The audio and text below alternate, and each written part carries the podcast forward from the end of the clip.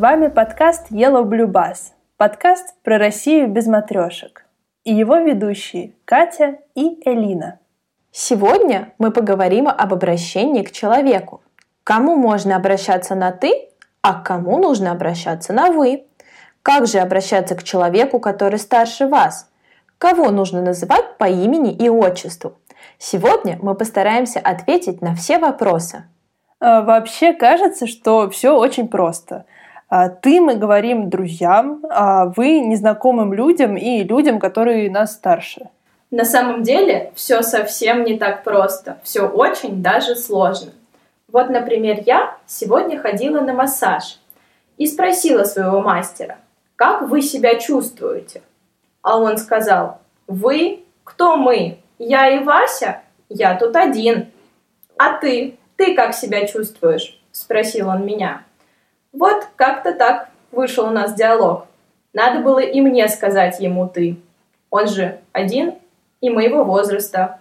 Буду говорить ему «ты». Как вы поняли из этой истории, все очень и очень сложно. А сейчас мы вместе попробуем в этом разобраться. Обращаться к одному человеку ты или вы можно не только в русском языке, но и во многих других языках. А, но при этом в каждой стране, в каждом языке какие-то свои особенности обращения. А, мы, например, спросили у нашей подруги Дайнцинь, когда в Китае говорят «ты», а когда «вы», и как ее в Китае учили обращаться к русским, когда говорить «ты», а когда «вы». Привет, я Дан Цин, и очень приятно с вами поделиться моими впечатлениями про интересный русский речевой этикет. Во-первых, это обращаться на «ты» и на «вы.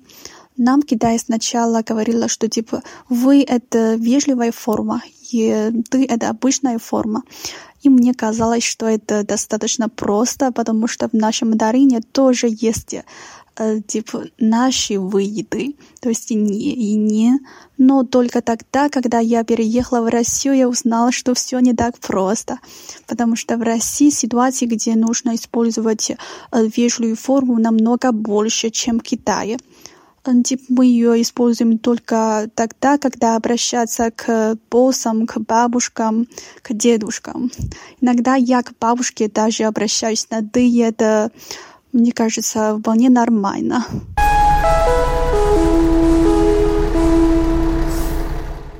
В России действительно очень много ситуаций, в которых мы обращаемся на «вы», и очень много ситуаций, в которых мы говорим «ты», и между ними очень тонкая грань. Мы обращаемся на «вы» к боссам, как и в Китае, и еще обязательно к преподавателям, к докторам и к полицейским – а что насчет пожилых людей?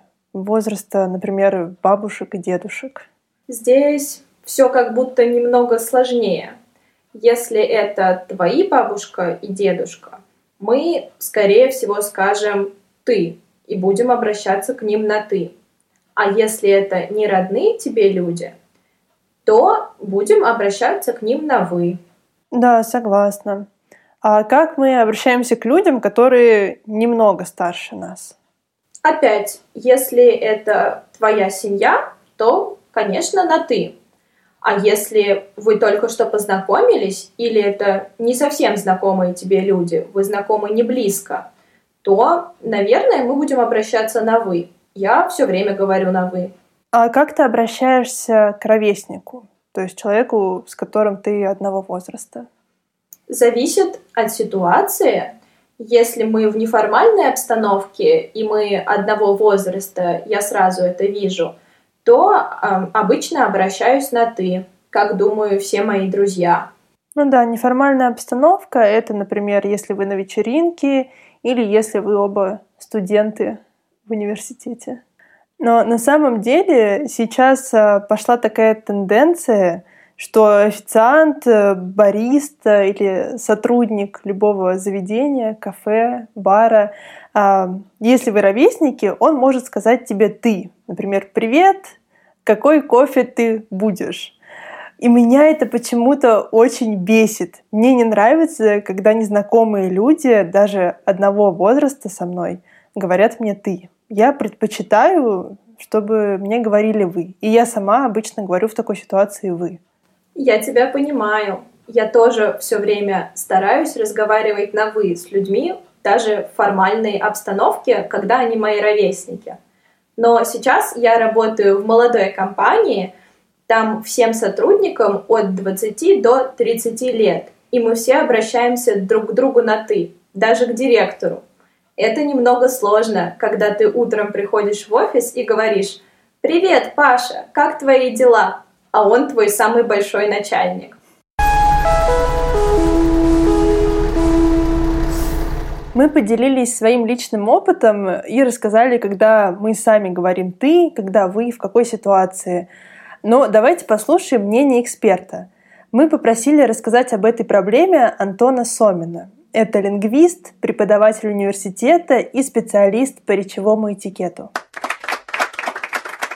В целом, люди, принадлежащие к среде интеллигенции, в общении с незнакомцами обычно будут использовать «вы», а более простые люди – «ты».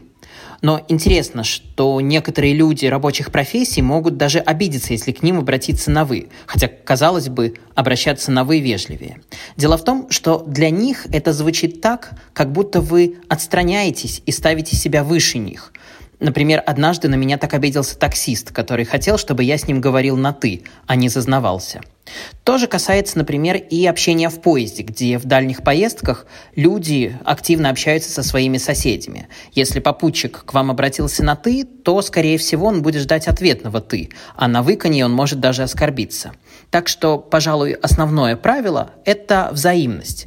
Ситуация, когда один человек говорит другому «вы», а второй ему отвечает «ты», довольно странная – Исключение – это общение между ребенком и взрослым, где это как раз норма. Например, чаще всего именно так устроено общение учителя и ученика. Так что получается интересно, что в общении взрослых невоспитанным может показаться и тот, кто тыкает в ответ на «вы», и тот, кто, наоборот, выкает в ответ на «ты». Вау, как интересно! Спасибо большое Антону. Я сама много чего не знала. То есть получается, что более образованные люди обращаются к незнакомцам на «вы», а более простые могут обратиться на «ты». Но главное, что нам всем нужно запомнить, это взаимность. Все должно быть взаимно. Если к вам обратились на «вы», тоже в ответ обращайтесь на «вы». А если вам сказали «ты», говорите «ты» в ответ – Мы выяснили, когда лучше говорить «вы», а когда «ты». А как обратиться к человеку на улице, если, например, вам нужно узнать, сколько времени, или узнать дорогу? Давайте послушаем, что делать в такой ситуации. Об этом расскажет уже знакомый вам эксперт Антон Сомин. К сожалению, в современном русском языке нет хорошего способа назвать незнакомого человека, аналогичного английскому «sir» или французскому «monsieur». Если в советское время для этого использовалось слово «товарищ», то после распада СССР это слово ушло, а новое не появилось. Поэтому проще всего никак не называть незнакомого человека на улице, а просто сказать «простите, пожалуйста» или «извините, пожалуйста». Например, «Извините, пожалуйста, вы не знаете, где ближайшее метро?» Да, действительно. Спасибо, Антон. Я всегда, обращаясь к незнакомцу, говорю «извините, пожалуйста» или «простите». Безотказный вариант. Еще сложности вызывает обращение по имени. Наша подруга Дайнцинь рассказала, что ее удивило в первый день в университете в России. Я сначала немножко удивилась, потому что в России однокурсники, они могут звать друг друга на уменьшительной формы имени, типа Маша, Аня, Паша и так далее. Буквально на первый день встречи.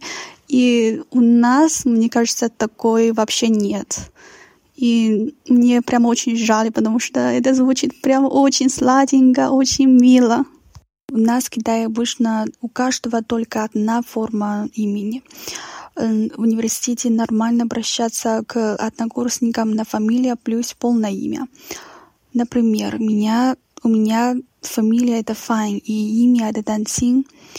И вполне нормально меня звать Фан Дансин. И, конечно, только имя, то есть Дансин, тоже подходит. Так и есть. Однокурсники обращаются друг к другу по краткой форме имени. Но на самом деле у нас очень много форм имени.